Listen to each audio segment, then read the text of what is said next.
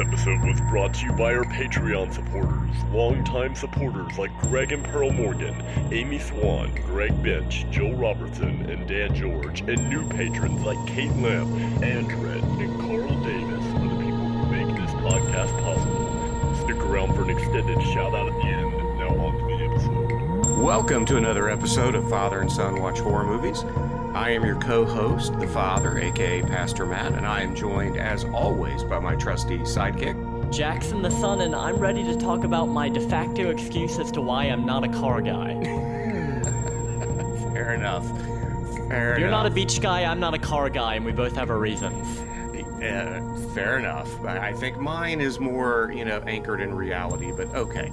Um, I- I've never had a demon possessed car. I've had crappy ones, but not necessarily demon possessed. And and so tonight, yes, we are talking about the and Jackson knows how much I love anniversaries, right, Jackson? Mm-hmm. And it is the 40th anniversary of John Carpenter's movie Christine, his adaptation of the Stephen King novel, which came out in 1983, and it follows the exploits of young Arnie, played by Keith Gordon, who buys a Plymouth Fury and uh, soon discovers it's a bit jealous and possessive, like every nightmare girlfriend we've had. So, excuse me. And I apologize ahead of time because I am a little bit under the weather. But to do this right, and I knew we had to have him when I was listening to Land of the Creeps, and um, the man, the myth, the legend, Greg from Ohio, the man whose last name has become a proud term over at Land of the Creeps. When he talked about this movie, I knew we need to have him on in order to tackle this correctly. Greg, how you doing, buddy? Well, thank you for having me on. I cannot hide my enthusiasm. I've been waiting to talk about this movie for so long, and I'm glad that I got to talk with you two about it. Well, let's just jump right into it. So, Greg, when did you first see Christine? Oh gosh, I don't. Uh, eh, whenever it would have been on cable, so 84, 85, whenever it would have been available.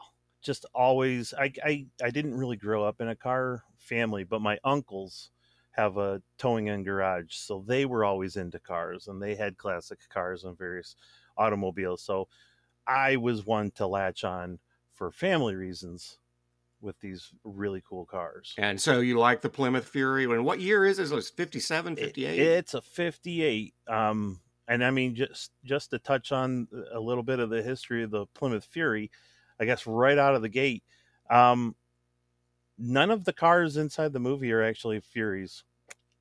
They're they're either uh, what? yeah they're either a Belvedere, which was also made by Plymouth, or a Savoy, which was I think Dodge.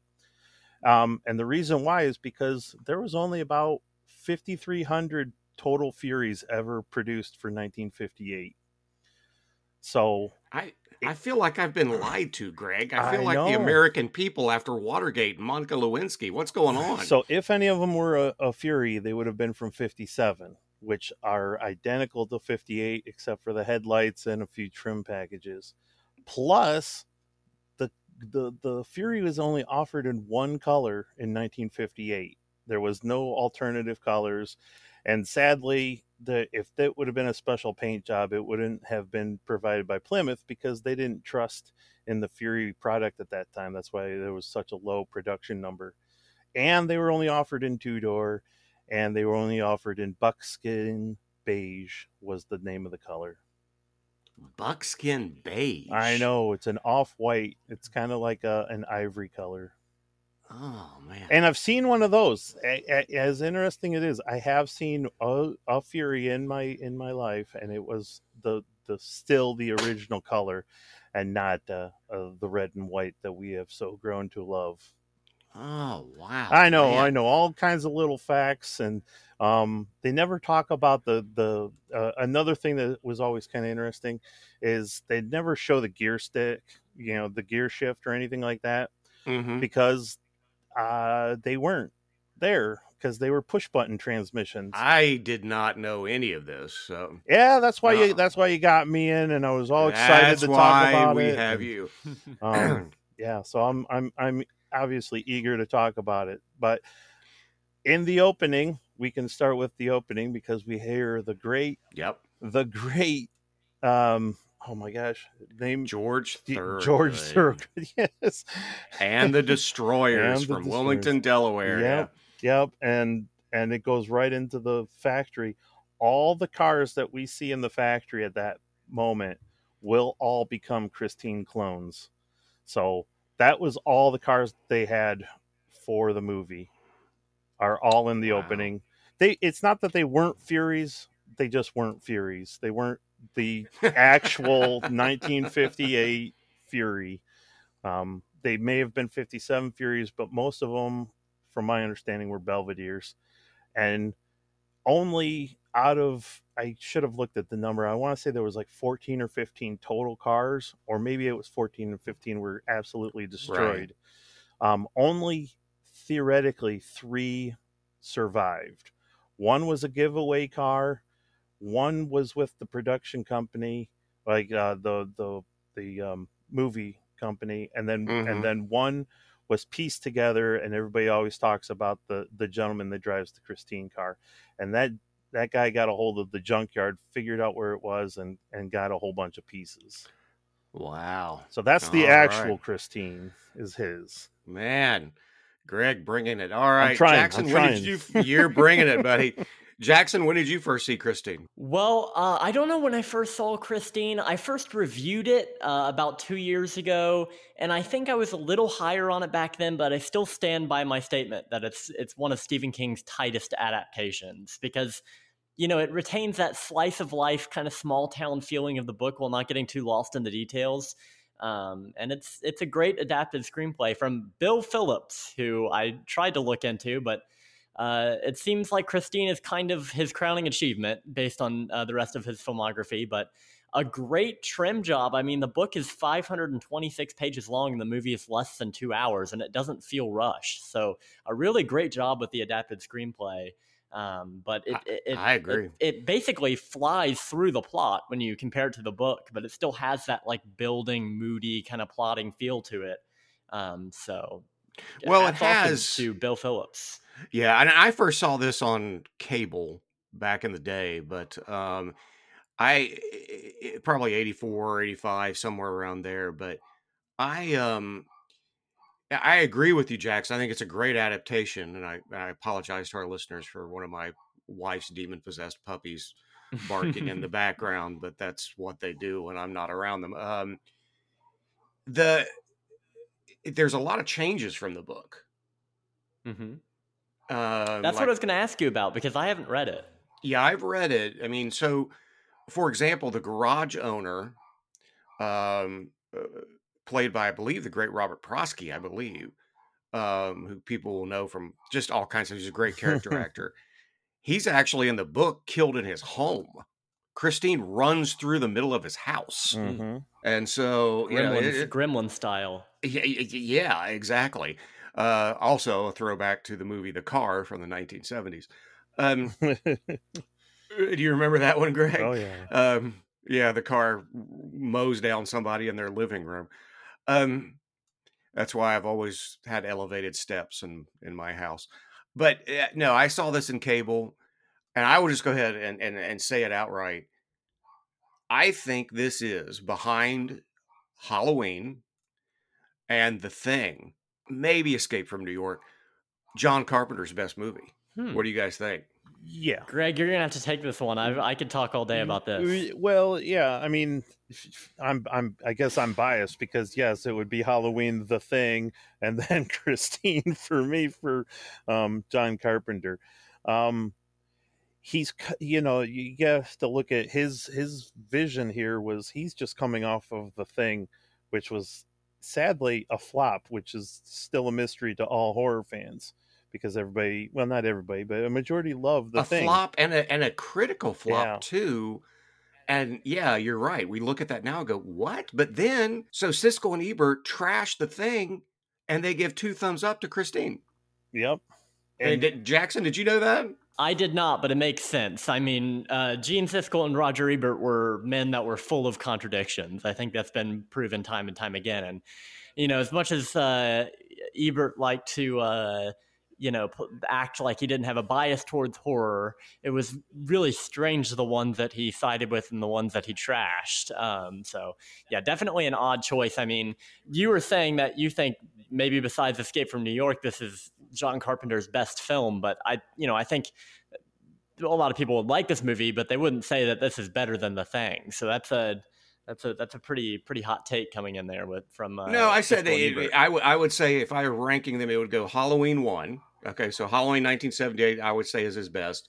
The Thing right. is two, and then it's a close race for third between Escape from New York and Christine. Wow. Okay. I, I, I mean, I I can I can agree with that, but yet you know when you look at his filmography, it is like a lot of it is in the top tier of however you would rank them seven, eights, nines, even some tens, depending on what your flavor of the week is. Um, and that's the beauty of, of John Carpenter um, is that most of his middle to early early work is just all it's just one hit after another. The Fog, yeah. you know. Uh, oh, the fog! I love the fog. You know, Prince of, I love Prince of Darkness, and I have problems with Prince of Darkness, well, but I do. I don't hate it, and and I don't hate Jackson hates this. I don't. I don't love Big Trouble in Little China, but I don't hate it either. I like it. I'll mm, watch it. Yeah. I enjoy it. And I enjoy Starman and In the Mouth of Madness and so forth. There are only a few movies by John Carpenter I think are truly hot garbage, uh, beginning with Ghost of Mars. if you're, listen, in my opinion, I I think his run from 74 with Dark Star to 88 with They Live was perfect. I know, Dad, I know you would qualify it a little further with you 78 had to, to bring up Dark Star. I would start with Assault I on Precinct love 13. It. I love Dark Star. Go, let's go, go uh, listen to our episode on Phantom Galaxy if you haven't already with Dark Star and Ice Pirates uh, to hear to hear a real a, a real three against one. Whoever thought uh, that Ice Pirates, a movie about a spaceship with herpes, was a better movie than a John Carpenter movie, but I, I will not. maintain that it is. But anyway, back to Christine. But but hey, I I think you know you can say whatever you will about Dark Star, but at the very least, I think discounting Big Trouble and They Live is is criminal in my opinion. But and and then you know, In the Mouth of Madness was a great return to form after Memoirs, and I have a I, certain level of appreciation for vampires. His, his, segment um, in Body, in Bags, Body Bags, I think, is brilliant. Absolutely yeah. brilliant. Um, but I no, I think Christine is underrated. I don't think it gets talked enough about. I, I know that we can we can make fun of the fact that like you know Buddy Repperton doesn't think to you know run and um, just run yeah. in a straight line, which is you know when he's being chased by a yeah. car on fire. I understand all that, but you have to admit it looks really cool. I understand there are some plot, but in my opinion, there are a couple things that I want to point out before I start a coughing fit or whatever, and you guys just chime in. you know, there are two parts of this movie, other than the score, which we'll mention later, that I think are absolutely incredible. One is I think it has one of John Carpenter's best scenes that he ever filmed, hmm. which is when he when Arnie says, "Show me." Agreed. I love that scene. I think it's one of the greatest scenes John Carpenter ever filmed. And before I go on mute, start a coughing fit because I'm nursing water here, lemon water. Um, I also think Keith Gordon, who I've I've I've liked in everything he's done. I liked him in Jaws 2. I liked him in Dress to Kill. I liked him in Back to School. But this performance, I believe, is a step above. What do you guys think? Yeah, I'm right there with you, Greg. Uh, talk i don't know uh, what where you are on on keith gordon. I don't know much about him. It seems that he's mostly uh, on you know he's been a bit a bit player but also a director for tv movies it seems. Um, but he is just uh, a revelation in this movie. So if you want to talk about keith gordon go for it. Yeah sure. I mean the character of arnie um, he had a I, I feel he had a lot of weight on his shoulders because you know it's not like in the book where you can describe what's going on he has to show this on the screen. And so this transformation that, you know, Keith Gordon has with his Arnie character is I thought I think very good. He plays the the super nerd yeah. very well in the beginning, and I mean, obviously, the big change from the book is that he's a uh, he's a he's also a pimply little monster too, um, and his acne clears up. But as the book also deviates, Um, he also starts to emulate Roland D. LeBay with the with the arch in the back, and um, he gets this gravelly voice. Where in the movie, we're getting Keith Gordon playing the nerd who ultimately turns into a, a, a cool guy, and his outfit changes, his whole way of uh, of talking, his mannerisms, how he holds himself in front of the camera. Um, and you know, I I, I did kind of cheat, I guess, and I did listen to the commentary with Keith Gordon and and John Carpenter. And what's neat is John Carpenter kind of gave Keith Gordon a lot of free reign when it came to like his outfits and why he chose certain things. And you know, they coordinated this outfit with the costume designer of, especially towards the end where he has that black vest and you know because it's just this level of of cool so I, I think that he's top notch uh, as Arnie. He, he, it's probably my favorite performance by him. Uh, Jaws 2's a, a fun one. He's really a great in Dress to Kill and Back to School. Like what what more can I say? I don't know. Well, he just I think he gives an under I just don't hear a lot about his performance and I think it's an underrated performance because he really sells the whole thing of he has a possessed car and seems to be coming possessed himself. Does that make sense? Oh yeah. And I mean, eh, being opposed to Dean Stockwell, the eye candy for the girls, and you know Alexandra Paul as his love interest. I mean, he holds his own with both of them. So I mean, also with like Robert Prosky and Harry Dean oh, Stanton, and Harry Dean great, Stanton. yeah, great character actors. Yeah. yeah. Jackson, what did you think of Keith Gordon's performance, especially holding up? You know, because you know he, he had bit parts here and there, but now he's up against these veteran character actors like Dean Stockwell and and Robert Prosky. Yeah, absolutely. He's he's incredible in this movie, and uh, it is one of those kind of show stealing performances from somebody that you don't hear a lot of people talking about. Um, and I do I do love his turn. I love movies like this where we just see a character kind of spiral out of control, like whatever form that might take. Even a movie like Saint Maud, you know what I mean? And you might think that's a weird comparison to make, uh, Christine to Saint Maud, but I see it. I think there are parallels. No, I see it. Um, but yeah, it's just it's it's a it's a great performance. Uh, that scene where he's driving down the road uh, and he has Dennis in the car with him, and uh, you just see the crazy in his eyes come out, and he lets Christine drive herself.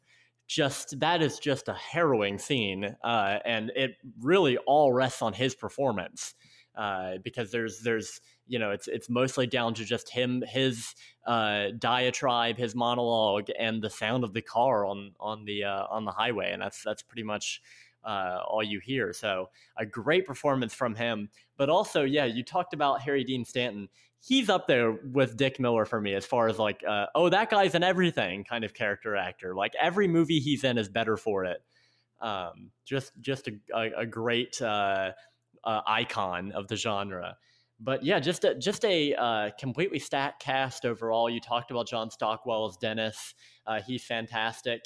Um, Alexandra Paul um, yeah, just a just a great cast, a small cast, but it gives you that kind of small town vibe to it. And whenever somebody dies, like even the school bully, it really does feel like a big chunk has been taken out of the movie. Uh, because you know that's it's it's how a small town would really be. Even a, a death of somebody you don't care for or know that well would would send big ripples through the community. So it's that kind of feeling to it but yeah, just a just an incredible incredible cast uh, with a great screenplay, like I said before. And a question, Dad, I had for you because again, I haven't read the book. So it seems like from I read an interview uh, with Stephen King uh, that in the book, it's implied that Christine's previous owner is the one possessing the car, yeah. and it's not Christine itself. So when uh, Arnie starts to uh, become bad, he kind of takes on uh, elements of uh, of the Christine's previous owner. Greg, you touched on that. He starts to act like Christine's previous owner. Um, is that something that you think uh, should have been adapted, or do you prefer this way, where it's I, I Christine is just pure evil? I prefer it this way. I, I, I like the book, but I think the book is a bit convoluted, mm. and I think John Carpenter, you know, and the screenwriter and producers, I think they did a good job of kind of slimming it down and just giving us uh, what is it, 90, 100 minute just you know, straight ahead horror movie with good performances Mm-hmm. and a good score. And I think it's better for not going into all that backstory. I think we just Right. the way John Carpenter introduces it in the opening scene, where uh, Christine is, you know, right off the assembly line, but apparently already possessed and kills a guy for dropping ashes on her. hmm Mm-hmm. I, I think that's a better approach. What do you think, Greg? Yeah, I uh, I actually reread the book in preparation for this, and it's Wow. and it's not that it's like it's not that it's clunky, but it, they really John Carpenter is the wizard, and and the the person that did the screenplay, they condensed it in all the right places. They they fit it retrofit it where it needed to be, and I I, I I just don't see how they could have made it like exactly like the book, like you said, without it being a mini series. Mm. Because you know, it, there's a lot of like little subtle things that changes. Like the the fight with the bullies is completely different, very similar, but it actually happens later versus before he gets the car. He Mm. get it actually happens after he gets the car.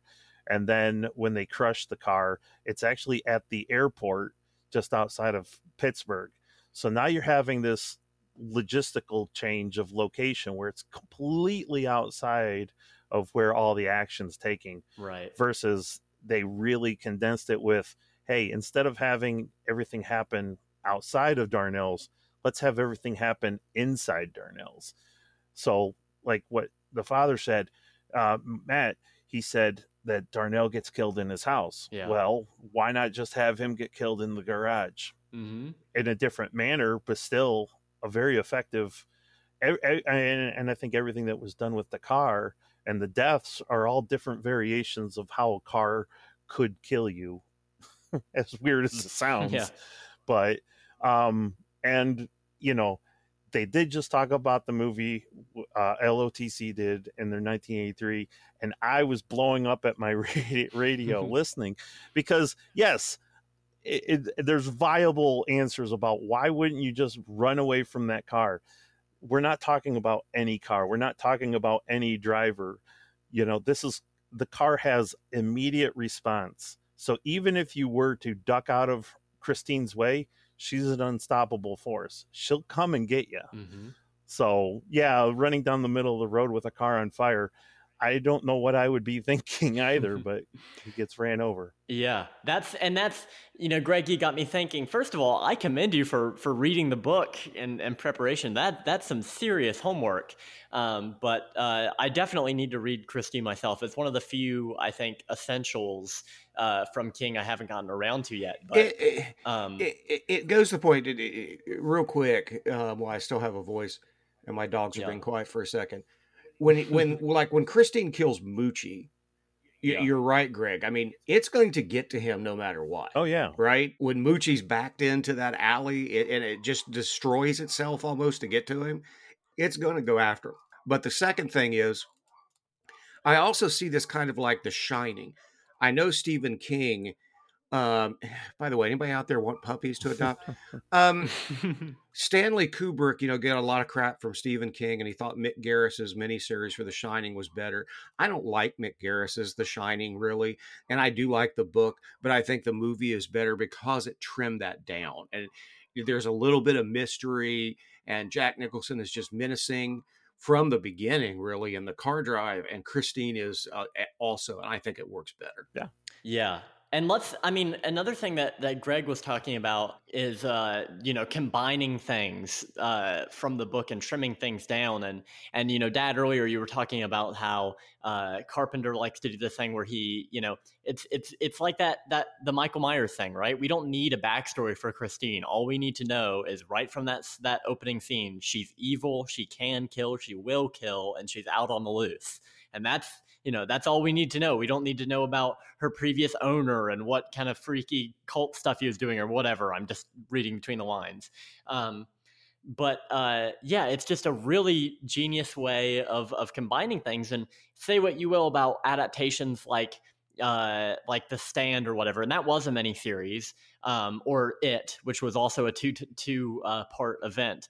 But that those are still adapting over a thousand page books and to do that they combine people and events right? And then that's that's a common thing that that happens when uh, you're adapting a lengthy thing. I know lord of the rings the lord of the rings movies did that. Um, but it's just a, a really uh, efficient script here again done by bill phillips uh, who i'm also i don't know how this guy like came into contact with john carpenter because reading the backstory it just says and bill phillips was john carpenter's first choice to write the script for christine and i'm like who is bill phillips? And he had only done like unrelated like crime movies it seems like. It's a very strange uh, I, I guess they were buddies i don't know but um, just Well, the way this the- all came together is is people always ask me when you know when you lived in hollywood did you you know uh, because i only tell hollywood stories basically you know on these podcasts and people will send me messages and well did you ever meet you know this person that person i'm like no i never met did you ever meet john carpenter no i never met john carpenter and now i know why um and because now i read all these interviews where after the thing john carpenter if he wasn't on a film set was playing video games drinking beer and chain smoking or watching basketball on TV, and that's basically all he does. So maybe Bill Phillips was just like to play, you know, watch the Lakers games with with uh, John Yeah. Carpenter, and he'd bring over a twelve pack of beer. And he's like, "Yeah, I bet this guy could write the Christine script. I'll, I'll give it to one of my buddies." Yeah, that does seem like what happened. And by the way, just one of the coolest filmmakers ever. Like he did his masterpieces, and now he just plays video games all day, smokes weed, and eventually, you know, sometimes ventures out of the house to score a new Halloween movie, which is just like what a life. He's deserved it. Um, but uh, but yeah, I think that is actually we've we've we've decoded it. That is what happened. Bill I Phillips was think his, you may his Lakers right. buddy. I think you may be right. I, I will say this though, I have mixed feelings about the supporting cast. I don't think Alexander Paul is that good. I don't think John Stockwell is that good. I think they're. I don't think they're bad. Don't get me wrong. And of course, Kelly Preston is in this. Yes. The late great Mhm. Kelly Preston. Um, but you know, I do think that Harry Dean Stanton and Bill Prosky and and are really strong in their supporting roles as Darnell and the detective. You know, I, I've heard some complaints Harry Dean Stanton wasn't given enough because he's such a strong actor. Robert Prosky wasn't given enough because he's such a good actor. But I don't think the supporting cast is is bad, and there are a few standouts in there. What do you guys think? Yeah, I, I mean, I agree. Yeah, I mean, uh, yeah, Dean Stockton is not at his prime here. He's not. He's, you know, he he he fit the he fit the bill. He looked he looked the part, and I, I do I do agree with you, Matt, that his his portrayal is a little weaker. Um, and then some of the other, uh, you know, like Kelly Preston. This is one of her first movies, and you know, for her to distract the boys away from she, you know she's trying to distract the boys away from alexander paul's character alexandra sorry you know she's it's just really interesting on how deflated she gets when when he bypasses her looks right past her in the library I I, I would not have ignored Kelly. no Preston neither I have i but that's that's just me that's just me I, i'm right there I don't you. think it's just you, buddy. I don't. I don't think anybody would have ignored. I don't think there's a there's a uh, straight whatever it is. You know, 1983 would have ignored Kelly Preston or or the 70s or or whenever. she was just always gorgeous. of Um, course i keep calling him dean stockton and it's john stockwell i'm sorry it's John Stein. That's okay. I, I trust me. oh Trust me. You're you're not at my age So- yet, so, yeah. When you get there, it'll happen more and more often. I just never thought Alexandria Paul is a really strong actress, and I think Kelly Preston is a stronger actress. So that kind of No. confused me as to why Carpenter went that direction, especially when you've got. I, I even thought the guy who played Buddy Repperton was pretty good, and I don't know if you recognized yeah um, Steve Tash, who plays one of the gang. oh yeah He's the guy who gets screwed over by And Bill Murray in Ghostbusters, Ghostbusters. Yes. Couple of wavy lines. Ooh, no, sorry. the best yeah one of the best parts of the movie but in my in my opinion but Oh, I but you also have I you also have roberts blossom who played LeBay. Oh, and he's always, he's fanta- always That guy didn't get even get to movies till like the seventies, and then he got. There's a horror movie called deranged, where he's playing basically, you know, a version of a serial killer uh, from Wisconsin. What's his name? Ed Gein.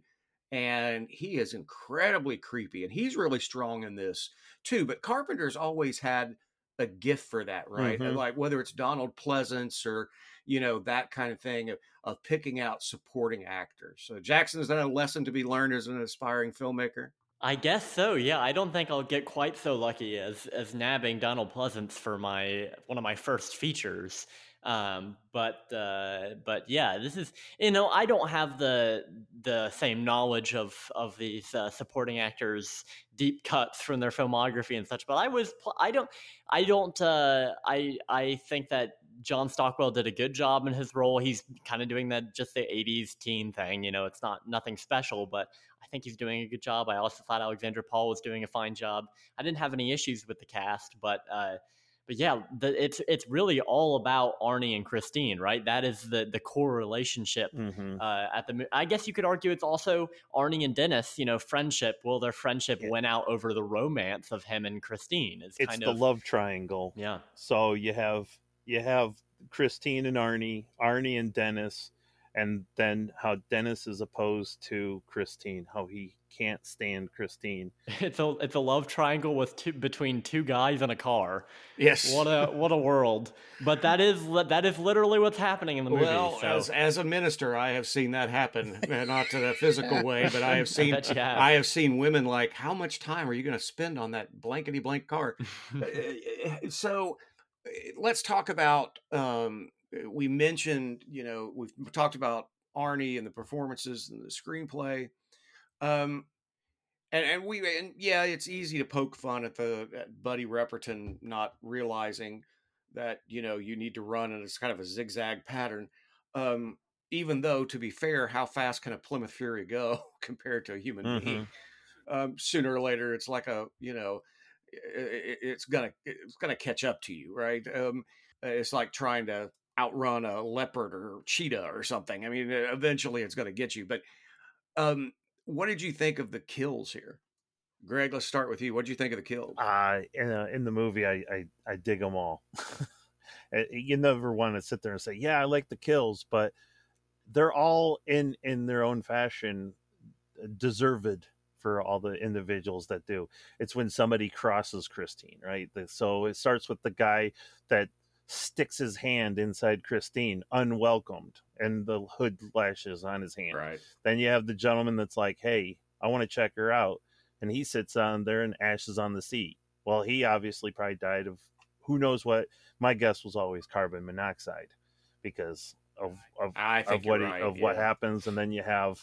Um, we never eh, eh, they talk about um, briefly which it's only briefly in the book too about what happens to Roland D. LeBay's wife and daughter, which were both also consequence of the car. That I thought that was kind of the way like LeBay was handled by I guess that's his brother, right? Yeah, which is um, kind of neat because in the book it's they talk Dennis talks to George LeBay, who is brother to Roland D. LeBay. So in the movie, we have George LeBay that's selling the car for his brother Roland D. LeBay. Right. So we never even meet the owner of the car in the movie. We meet the brother, and he's like, "Oh, if you think I'm bad, you should meet my brother." You know, and you're already looking at this guy yeah. like, "Crap." And then you have Darnell that sits there and says the token line, "Yeah, you could." He, he could pour uh, boiling hot water out down his throat, and he'd crap out ice cubes you know yeah, and it's, it's I, just like holy smokes i i love the line that i think it was what's his name robert blossom says when you know when he's talking to you know uh, john stockwell i guess is and so and he says to him you know course the car came back next week and he just says it so offhandedly it's mm-hmm. creepy right oh yeah jackson what did you think yeah, I think it's to to speak briefly of the kills. I mean, they're just fantastic. And Greg was talking about how you know it's just the movie is just finding ways, different ways for Christine for a car to kill people. Um, and you know, I've got a question here for you guys.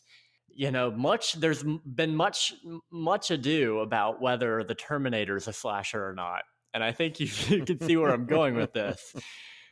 Is Christine You're gonna drag me back into that, you know? Because listen, is Christine a slasher? Because think about it. Somebody will do something wrong, will set themselves up either as a bad person or they'll wrong Christine or do something to make Christine jealous, and then they die in a different way. Is Christine a slasher? This is the question I'm opening up to the floor. Mm, This might be a battle fought on on uh, four dimensions, but I'm I'm ready for that. I'm not getting into the Terminator thing again. I've said my piece. I, I like giving Greg a hard time about it. Pearl seems to take it more personally, so I kind of leave her alone. But um, eh, I, I think you know the three of us discussed Jaws two and how Jordan Peele Mhm. talked about the shark in Jaws two as following at least some slasher tropes. I think you can at least say Mhm. that for Christine. What do you think, Greg? Yeah. I, I can't go with the Christine's a slasher, but following the tropes, oh, most certainly, especially with Moochie. I mean, he gets off that semi truck and he's just minding his own business, and all of a sudden he hears in the background the the the classic 50 song and it's escaping my head but it's like Oh. oh, oh, oh, oh, Yep. and I mean, uh, he, you know, and he's like, of course, he recognizes the car, and he's like Cunningham, and of course, it's it's not, but it's his car, and we don't know that yet, which is uh, again another John Carpenter brilliant move. Um, but yeah, and he's pursuing it just like uh, how a stalker would, and that the, the stalker is not going to ki- stop until their target is killed. So Moochie, of course, gets cornered, and he's like, you know, he's in that loading dock, and he's like, oh. Now, now I have you, and he pulls out his knife. Like that's really going to do something against the car. but ultimately, Christine does get her get her prize. Well, of course, Moochie thinks that it's Arnie behind the wheel Mhm. and that the car can't go any further. He's just going to take on Arnie. So he pulls out the knife. But then th- that it's one of my favorite kills in all of horror movies when Christine just pushes in on him. Yeah, And then you've got that scene where Harry Dean Stanton comes back and says, you know, they had to shovel him up like manure and Yeah. uh, I'll, I'll keep it Oh, yeah. clean. But, and Arnie's just cold responses. Well, that's what you do with manure. yeah, which is a brilliant exchange between the two. Absolutely. And uh, again, that goes back to just Arnie being stone cold, and and you know, i i it's it's done great, and the lighting is is a- again, it's a master class in in how to set up these shots. And if you listen to the commentary, of course, you know they're they're both directors and they're both cutting cutting that scene up like oh well we should have done this and i should have done that and i don't know what i was thinking and why i have it shot this way i should have had things reversed and this and that and it's just like no it, it was a happy accident carpenter and you knew what you were doing and it was beautifully shot and you had two actors that definitely you know flex their acting muscles to the nth degree Oh, absolutely. Jackson, did you have a what did you think of Moochie's kill in that thing? Did you think it was because I've heard some people say they thought it was silly, but I thought it was great. Oh yeah, it's a great moment. Um, and I don't, I don't care about like it's. It annoys me when people are they'll pick apart that that part of the movie, but not you know the fact that it's in a, a car that's alive. Um, we're we're all taking a leap of logic, uh, a barrier of entry to uh, cast aside our disbelief and enjoy this movie. Um, so so yeah, but uh, absolutely great line from Arnie. Yeah, and something I just realized. Uh, is Arnie Cunningham, right? Corey Cunningham. oh everybody's favorite Corey. Um, Oh, yeah. I, I hadn't put the pieces together Yeah. um, until just now, but that's that's a fun little reference. Don't don't don't Um, ruin this this 1983 movie for me, Jackson. I think Um, we can we can all agree here that Arnie is a better character than Corey. I don't think that's up for debate, but that is a fun little reference. I at least appreciate that much. Yeah, and it actually fits in the movie. But anyway, um, so Yeah. but this was, I believe, the first major movie that John Carpenter had done for a long time without Dean Cundey. But Greg, you brought up the cinematography. I think you're right. I think it looks amazing. Yeah, of course. I, I'm going to look it up, see who it was. Yeah, I don't. I don't recognize Donald Morgan. Um, no, I didn't recognize his name but either. I mean, he does have a few notable movies. So, Hmm. uh, Seven, Starman, Under Siege 2, 1941.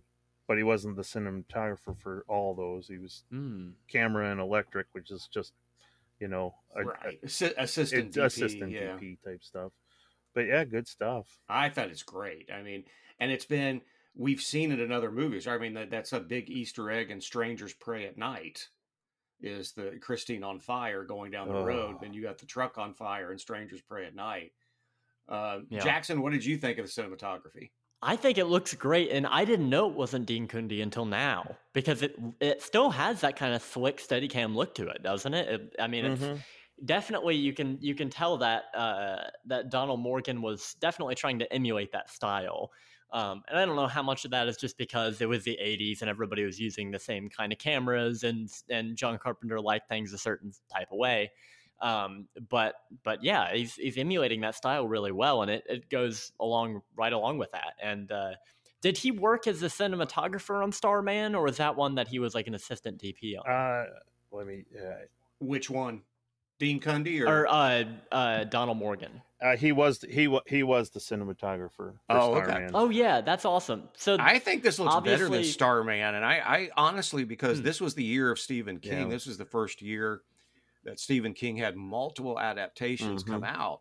He had uh, Christine Cujo and The Dead Zone, and I love all three of those movies. But I would argue this is shot better than the other two. I've got a soft spot in my heart for the Dead Zone and that kind of look to it. I love that uh, Canadian early '80s look where everything's kind of sterile. You're a big Cronenberg fan. I am. And by the way, the the last episode, my last update video before my big Cronenberg ranking came out today on the Patreon. But uh, but yeah, the I love the way the Dead Zone looks. But yeah, I'm, I'm glad that uh, that John Carpenter was at least happy with the way Christine turned out and had uh, Donald Morgan back for Starman because yeah, this movie looks great. And just I love the lens flares whenever Christine's lights come Yeah. on and you see those lens flares refracting across the the screen. It's just just fantastic stuff. So they they knew how to shoot that car to make it look uh, intimidating.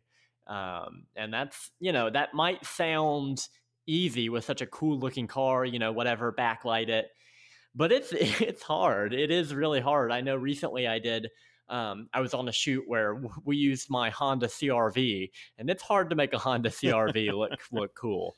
Let's just say that. Um, it's a good car. Uh, it'll get you where you, where you need to go. It'll take you on many many road trips. But this is not one that uh, you're gonna be scared of being chased down in. But anyways, they did a great job. Uh, Donald Morgan did a great job. It looks great. Um, but I, I honestly have to to give some credit to John Carpenter because obviously he kept that cohesive vision in between Yeah. projects. and and and one interesting thing about that combination is um, when you if you ever watch the movie again which i will but when you watch christine Oh. again the opening when it takes place back in 1957 that is the use of a different film stock than the rest of the movie Hmm. and they did that as a Hmm. as a uh, you know so that it would give it a more softer look and so you know that's that's a that's an awesome thing when you hear a director point those little things out because like for yourself jackson when it's time to start learning the difference between fujifilm and kodiak and, and kodak it, it, there's a big difference and that was sh- all shot in, in fuji so they have a softer film it's kind of really interesting Yeah. and I know you'll probably never have to use film, but it's still one of those things where you start to play with lighting and all that to achieve what your goal is.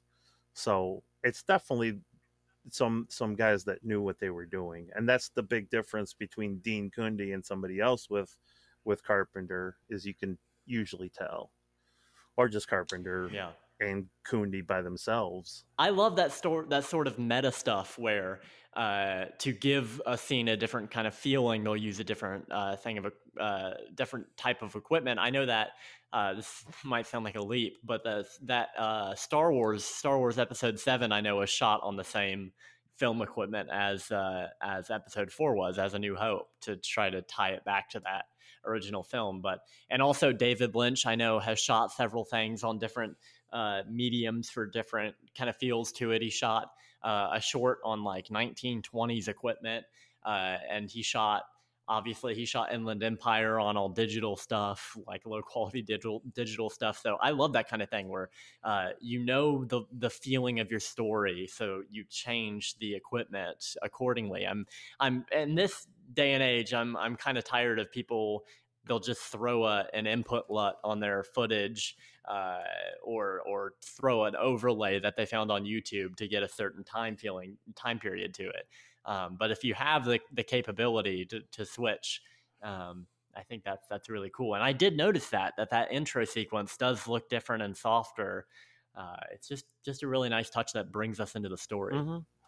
I, I got to go back to that. I didn't. I I I'm ashamed to say, as a former director, Greg, I didn't notice it, but I always got caught up and bad to the bone. Well, so, well, um, me too. But, but, you know, and the car. I mean, again, I I, I can't car. hide behind my love for the car. I wish I knew more about them. Um, you know, here's the here's the sad reality when you're a poor kid and you don't have any money and I got an invitation to go look at some cars at an old airport hangar, and I, you can't make this stuff up but I get there, my friend is like, hey, you know, these are all going to be going up for sale. So if there's anything that you want or like, you know, we can set it aside and we can talk to the, the owner about it. Sure enough, what does he have in there? He has a 1957, uh, they were called Savoys, S A V O Y, and it looks oh. just like Christine, except this was this oh. was a blue, and all the tires were flat on it and everything. And of course, um, there was other automobiles of interest and you go back and you're talking with this guy and he starts throwing some numbers at you and it's like would you take this? And you know he's being very nice to us and he's like no.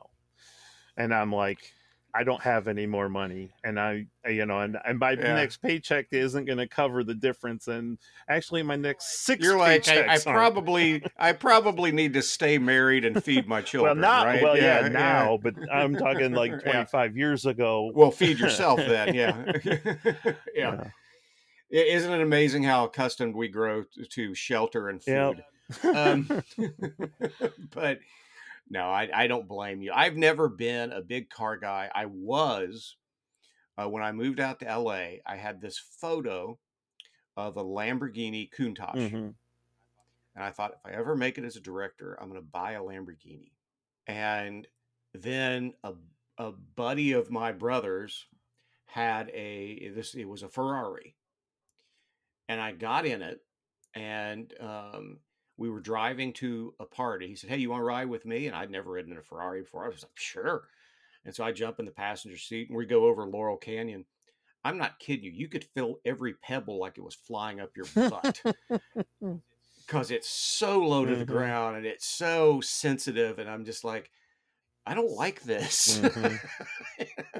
I, I, I, like comfort. I don't like feeling every rock on the road. Mm-hmm. Um, so that kind of cured me of being a car guy, but it would be cool to have a Christine. Let's talk about the final battle where you've got Christine going up, you know, against some heavy machinery. Again, as you pointed out, Greg, in Darnell's garage, which I'm sure was a, a budget thing, right? Mm-hmm. Um, Greg, what did you think of that final battle? I think it was effective, and it was another one that's kind of true to the book um, except instead of a bulldozer, well, not a bulldozer. Uh, well, I guess it kind of was a bulldozer, wasn't it? Um, it, if memory it's been about 10 years since okay. i read the book so yeah it's a it's actually a large uh, like a water carrier and they use it for uh, pumping poop out and um, i'm trying to think what the name of the vehicle was uh, petunia and it was a large pink truck mm. and you know and, and you know they still ba- the battle still unfolds the same way. Lee and Dennis against Christine and Arnie. Um, Right. and Which we don't know it's Arnie yeah, at we- the time, and, right? And, and we don't. And um, but the car wants to keep coming back alive, but of course they ultimately do end up crushing it to the point of of non-existent, and then you know put or it in. do they? or do they? Which Yeah. I think was where they should pick up. You know, it, it would be real easy. Hint, hint, Jackson. Um, somebody, some youngster finds uh, the the cube of Christine and accidentally gets a piece from the car, and then goes and starts rebuilding a car. Maybe not Well, necessarily Christine. Brian But- Fuller, the man behind Hannibal, I know. and Camp Crystal Lake, the upcoming Camp Crystal Lake, is redoing I'm Christine. hopeful. So I, I like him, so we'll see what happens. But Jackson, what did you think of the final battle, buddy? Well, I think it's awesome. And and first of all, Greg, I love your pitch. I think it would be a great idea with just yeah, just a piece of Christine. Like say they just they just install the radio from Christine and that Mhm. possesses the whole car, you know.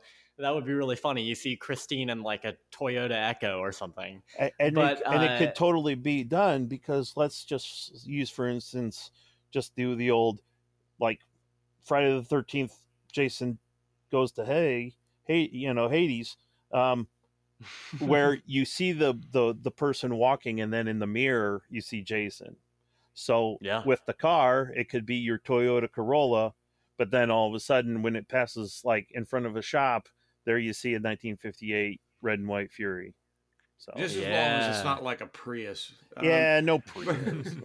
but you know, I have, I have, I have my own suggestions. If, if, if had, you know, I'd still, you know, stick with the Chrysler product, and I'd probably go with the 300, um, only because it's, it's a, uh, a popular car, um, popular enough, but it's not declared a muscle car, but it was just something that just would stand out. Awesome. And imagine, imagine the the new car. Uh, it, it's set on fire much the same way, and the fire kind of burns away the paint, and revealed underneath is somehow Christine. Christine has come back to her former glory. That would be awesome. So we're we can have gears turning on this all night. Would- yeah. But uh, to talk to talk about the t- the title fight there at the end. Mhm. Uh, three years before Aliens, I was getting Aliens vibes from this this final Oh. fight between Christine and, and the Big Machine. Oh. Uh, did either of you get that at all? Just just kind of a little hint of of the I mech versus No. the Queen Alien. Uh, Well, I, I don't know. I wonder now, how now much as, of that now as you mentioned it yeah kind of because i mean it, it it shot for shot bang for bang i mean it's Yeah. it's a, a big giant yellow machine against a, a very uh, large uh, nemesis Yeah. Well, Yeah, and and I- it's not above James Cameron from stealing because he can go eat a fart. So anyway, Are you are you in the camp of people that believe that he stole Terminator from this this lady? Do you, do you know anything about that? Where she's tried to sue him? Like I wouldn't put it past him after what I know about him. But anyway, I um, I think that might be your bias you showing. I can can I- I quote you in saying this is a, a, a quote from one of our Patreon bonus podcasts. Quote: James Cameron can eat a fart. Quote unquote. yes, I just said it again. Yes, he can and he should. He's he's a a guy who goes to his hometown in Canada, and everybody's gathering around thinking local boy made good, and here he is, and he gets up and he lectures them for an hour on their environmental practices and said you need to get rid of fracking and all that kind of stuff. And whatever you think of that that's that's fine. That's not my point. But then when somebody gets up and raises their hand and goes well but sir that's the only industry we have here. What are we supposed to do for jobs? And cameron's response is i don't know it's like oh you really thought this through don't you you're full of compassion aren't you Mhm. james yeah get back on your private plane go back to hollywood and eat a fart um but you know i On a you know, i love platter, the I assume. yeah i i love the final battle we've only got a few minutes left here so what other notes do you guys have greg you go what, what other what other notes do you have on Uh, just the the big notes is just the differences between the book and the and the movie. Just to list a few, the book it, it's de- it's actually dedicated to um, George Romero and his son. Hmm. Uh, it takes makes sense. That was because it was set in Pittsburgh, yeah, right? It takes, the book. Yeah, it takes place in Pittsburgh and the outlying areas. You know, which would have been neat to see in the movie. But then when you get John John Carpenter, you know where it's going to be set. Southern sure. California. Any right, any right, right. you know, and he went for the Anytown USA look, where it could be anywhere in the USA. Um, and then aside from from those subtle little things, I mean, there's just like like the condensation of the characters, which was fine. Um, it would have been neat to see Christine in the snow, but without the snow, you know, with the absence of the snow, we get the fire. So you you know, so there was a cool switch there. Sure. Um, but yeah, and that's how Buddy dies is in the snow in a metro in a in like a natural yeah park. in the book yeah yeah um yeah but yeah and then you know as as you mentioned let's just hit it the last major point which is the music which is John oh, yeah. John Carpenter at his as uh, again you, you just feel it you hear it the menacing music the perfect moments of the synth and uh I get goosebumps thinking about it I listen to it and it's just I know exactly what part of the movie it is, and it's just neat to hear. Absolutely. So, Jackson, what about you? Yeah, I'm right there with you, Greg. Uh, I love the, the the the whole score and the theme in particular. You can add that to any driving playlist, I think, and it'll just just go right along with it. It is dangerous, though, right? You don't want to you want to use it sparingly, otherwise you're going to be getting a ticket every week. But uh, yeah, it's it's an awesome score. I think one of my biggest bucket list items is definitely seeing him perform it live. Uh, oh. with his band because that oh, is just watching those videos are just in, I mean it's just incredible. I love him casually just nodding along on stage as he totally blows everyone in the in the audience's minds with clips uh, from the movies playing in the background. Yes, that's yeah. awesome. Yeah. And uh, yeah, I would I would I would love to see that, but um, yeah, it's and he's still turning out great work. I mean, it's it's mostly you know it's it was just him for a long time. Now he's working with uh, his his godson uh, Daniel yeah. Davies. Uh, it was Ray Davies from the Kinks' son, I right. think, and his um, son Cody, and, and, yeah, yeah, and and Cody Carpenter just turning out great stuff. I mean, you know, think whatever you will of the new Halloween trilogy, but I think we can all agree that there's some great music there uh, in all three of those. I will not disagree with that. That's the only part I liked about Halloween Ends. So. Before we run out of well, a couple of them. Before we run out of time on Zencastr, all right, Jackson, what do you rate Christine? I'm anxious to know. Uh, I know that Carpenter and King are kind of met on this movie. It's it's easy to see why compared to the rest of their body of work, but I like this movie. I don't lot. understand it's... that because I I've heard Carpenter interviewed so many times where he's like he went into a depression after the thing. Yeah. Um, he got fired from Firestarter, which I think was probably a plus mm-hmm. given the screenplay yeah. we got from the 84 film. Yeah. Um, I, you know, I thought, I think this is a good movie. It did fairly well. It got, I think it's got 70% on Rotten Tomatoes, which for a pos- uh, possessed car movie from 1983 is pretty good. Yeah. I don't understand why he's so down on it. I really don't. Yeah, I think it's probably you know, and I've heard him go back on it. He says it's not his worst movie, at least. So at least yeah, I've heard him basically that. just be kind of like you said, it's kind of meh. Yeah. So, you know, I, I mean, I kind of understand that maybe it wasn't the passion projects that he that he wanted to work on, but I still think he can be proud of this one and uh, and proud of his work here, and and honestly, bringing uh, one of the the the better Stephen King adaptations I think there ever were. I mean, I it's, agree. It's exhilarating. It's slick. It's moody. The, the whole thing's just got a great attitude to it. And listen, there's there's stuff like The Shining and Shawshank that are like 10 out of 10 untouchable, transcendent masterpieces. Then below that are like the great near perfect films like Stand By Me, Green Mile, uh, Carrie, Misery. Then there are the really good ones the like Mist. Death Zone, Dolores Claiborne, for, the, Mist, the Mist, It Chapter that's One. and I think, yeah, and I think that's where Christine kind of resides. Yeah, Gerald's game is fantastic. It's just yeah, these these these great adaptations of and and I love Stephen King, but sometimes the adaptations are even better than uh, than the book. And I haven't read Christine, obviously, uh, but that's the way I feel about The Shining, and that might be the way I feel about this from the excerpts I've read.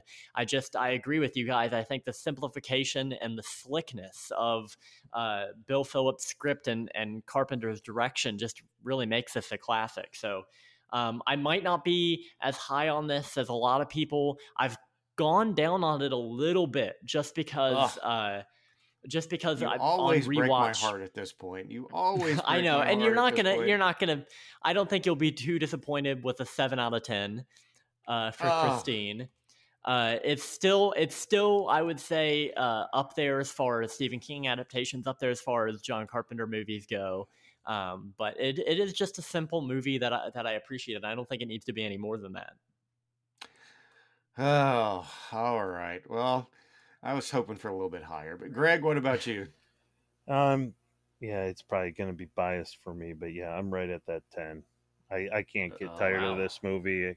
Um, it's it's it's I can watch it anytime. It's gorgeous to watch. It's gorgeous Yes. to listen to. Yes. Um, you know, this could play in the vehicle as I'm driving, and I don't even need to watch it because I know exactly what's happening and I can see it behind my eye, and it would entertain me for that 90 minutes. Um, as said, it it was condensed from the book, and I think in every possible manner it could for a Stephen King book, they utilized the towns perfectly. And yes, Bill Phillips w- had a connection with, um, he had a connection with Steve Stephen King. S- Mm. Stephen King gave him the manuscript to Christine. It Mm. wasn't even published yet. right. I remember and- hearing that. Yeah, Right. and so Bill Phillips knew that John Carpenter was down on his luck from the thing, bummed, like you said, in in in Mhm. kind of a de- depression. So he said, "No, this is you know since you didn't get Firestarter, this is the way to go. Read read what I have." And everything got greenlit instant instantly, and they went right into production as soon as they possibly could. So the book was released in the same year as the movie, which was very rare for any kind of a book movie combo. but eh, yeah, I mean, I I don't have any any disagreements. I mean, I just for me, I I grew up watching the movie, and for eh, I just have another like level of attachment. Yes, I'm a car guy. I wish I could work on more cars. I wish I could understand cars better because they're advancing at a much Oh, greater Lord, rate than what I can understand. But beginning in like the late 90s early 2000s because i used to help buddies work on cars i had a my best friend in high school had a monte carlo when i was 15 he was 16 we worked on that thing all the time but now you look under hood and it's like star trek under there Yeah.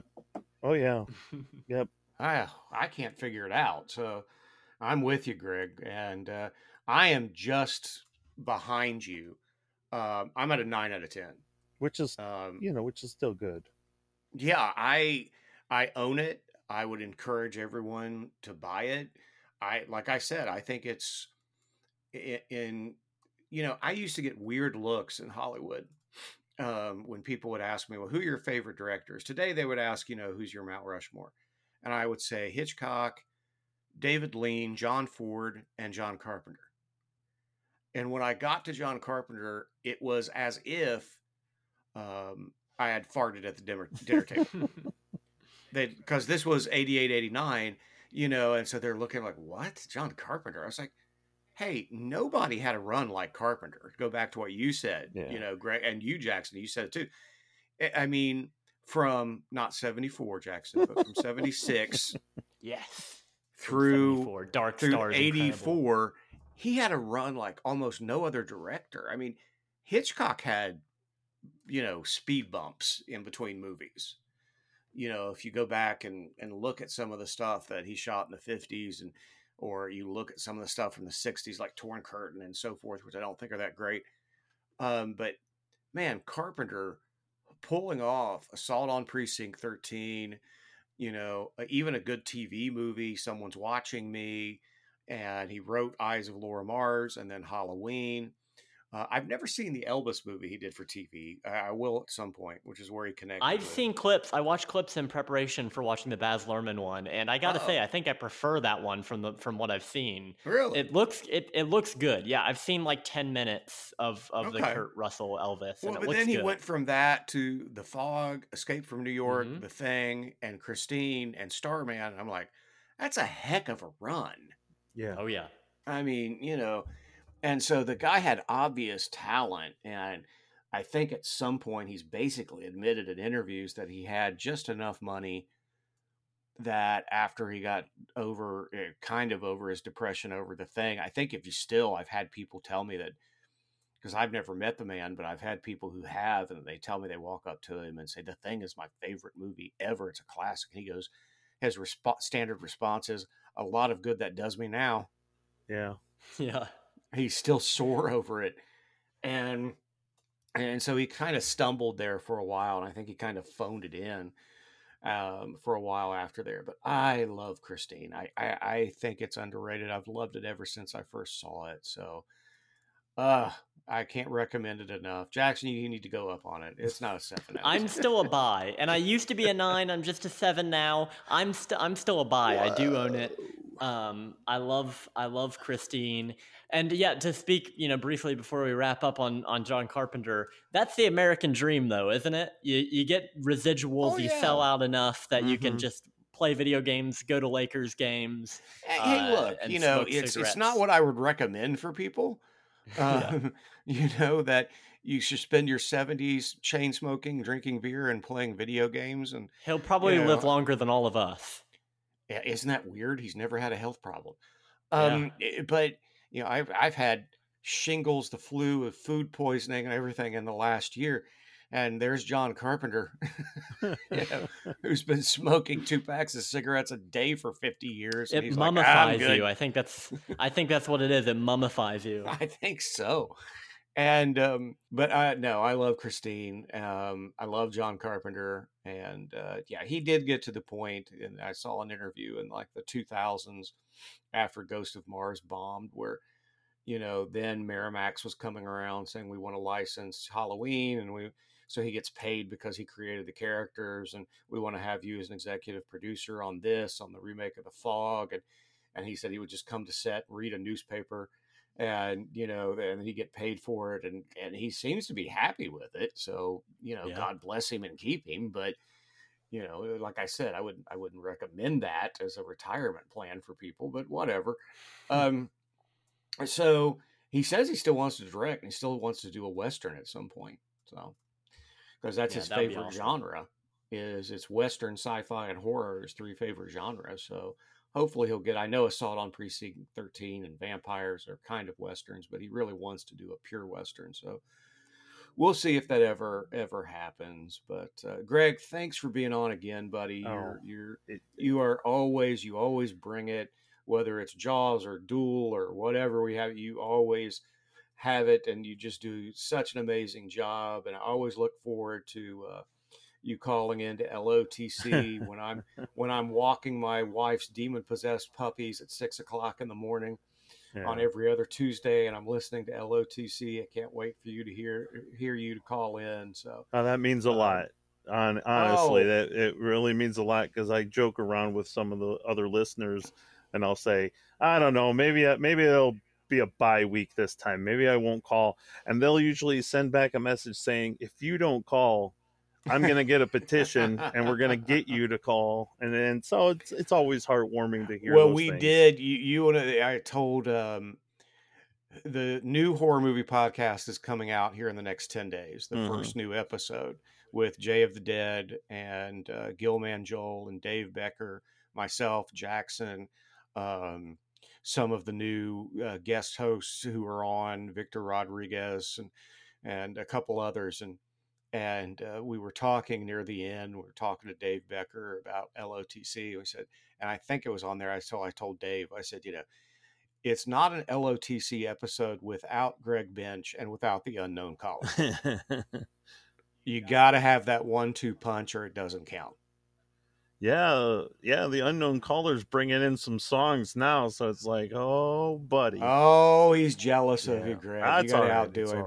right. you got to outdo him, buddy. You beat him to the punch. You were there long before he was.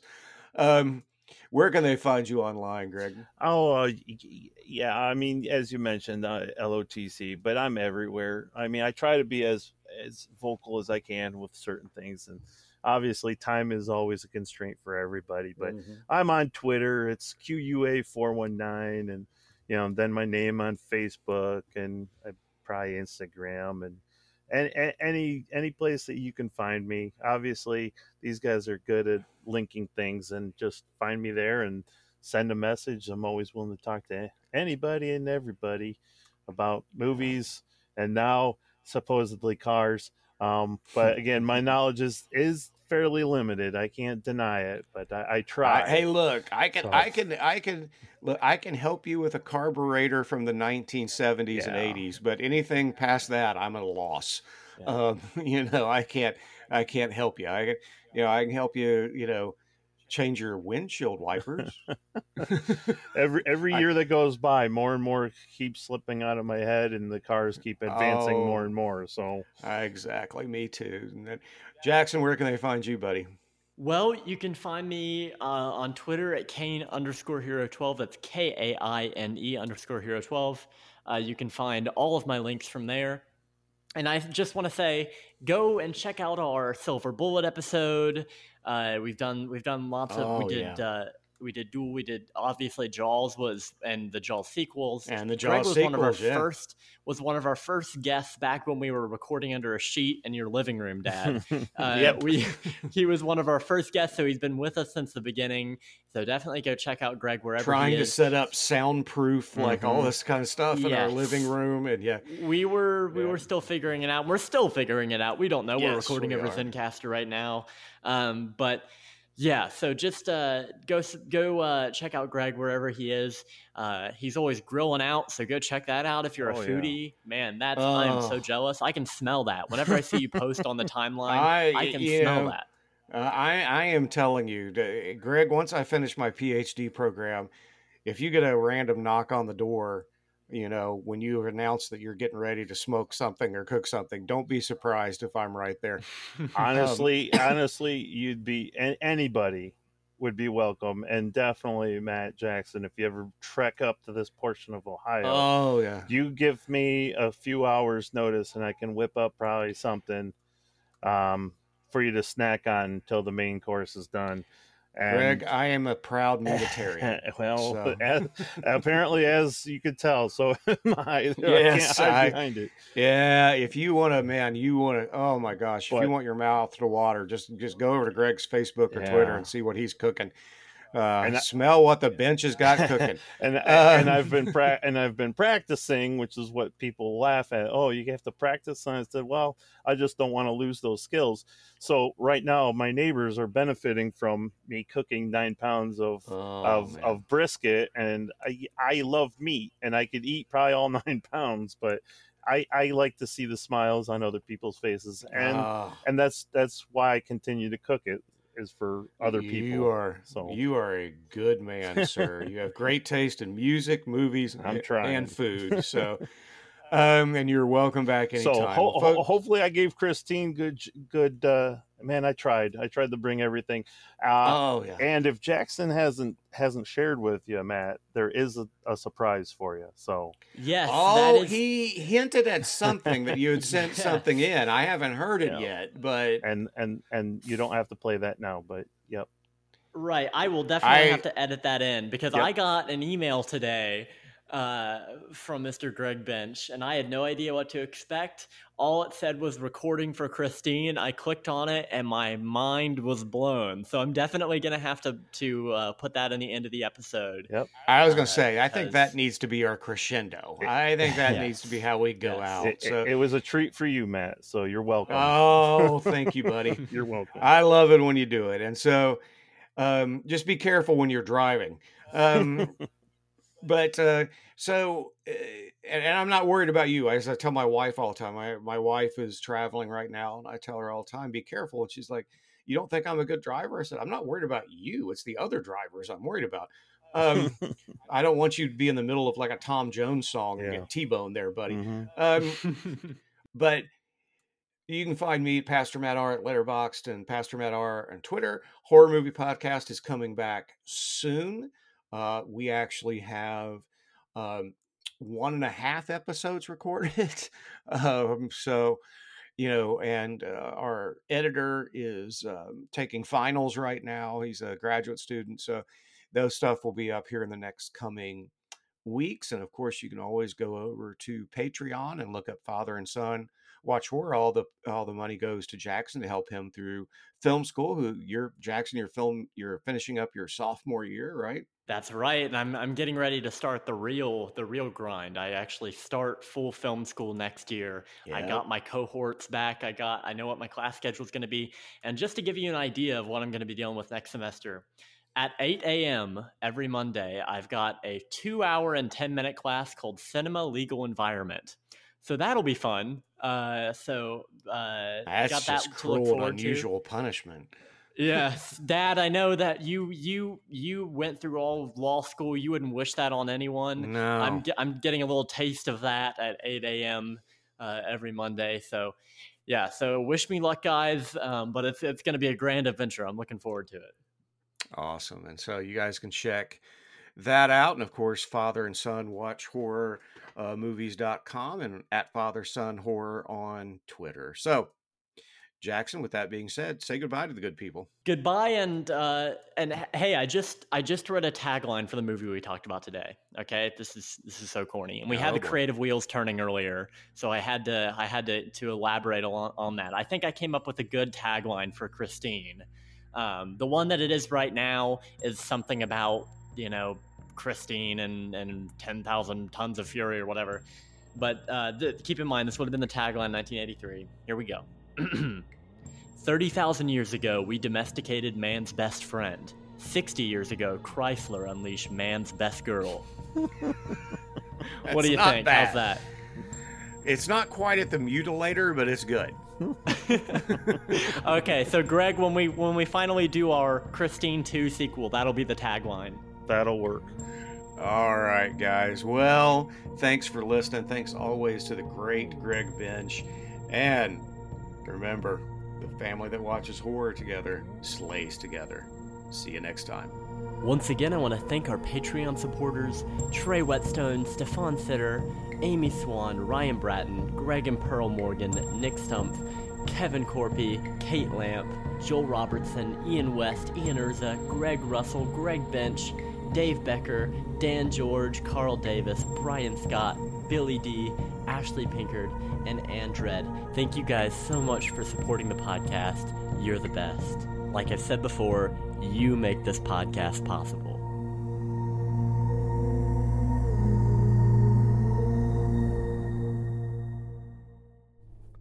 Ba-da-na-na-na. Ba-da-na-na-na. Ba-da-na-na-na. On the day I was born, the nurses all gathered round. They gazed in wide wonder at the joy they found. The head nurse spoke up, said, Leave this one alone. She could tell right away that I was bad to the bone. Bad to the bone. Bad to the bone. Bad, bad, bad to the bone. I broke a thousand hearts before I met you. I'll break a thousand more, baby, before I am through. I want to be yours, pretty baby, yours and yours alone. I'm here to tell you, honey, that I'm bad to the bone, bad to the bone. Bad, bad, bad, bad bad to the bone. I'll make a rich woman beg, and I'll make a good woman steal. I'll make an old woman blush, and I'll make a young girl squeal. I want to be yours, pretty baby, yours and yours alone. I'm here to tell you, honey, that I'm bad to the bone. Bad, bad, bad, bad to the bone. Now, when I walk the streets, kings and queens step aside. Every woman I meet, they all stay satisfied. I want to tell you, pretty baby, what I see, I make my own. And I'm here to tell you, honey, that I'm bad to the bone. Bad to the bone. Bad. Bad. Bad. Woo! Bad to the bone. Yeah, there we go. George Thorogood, bad to the bone. All right. That was uh it was fun. Later.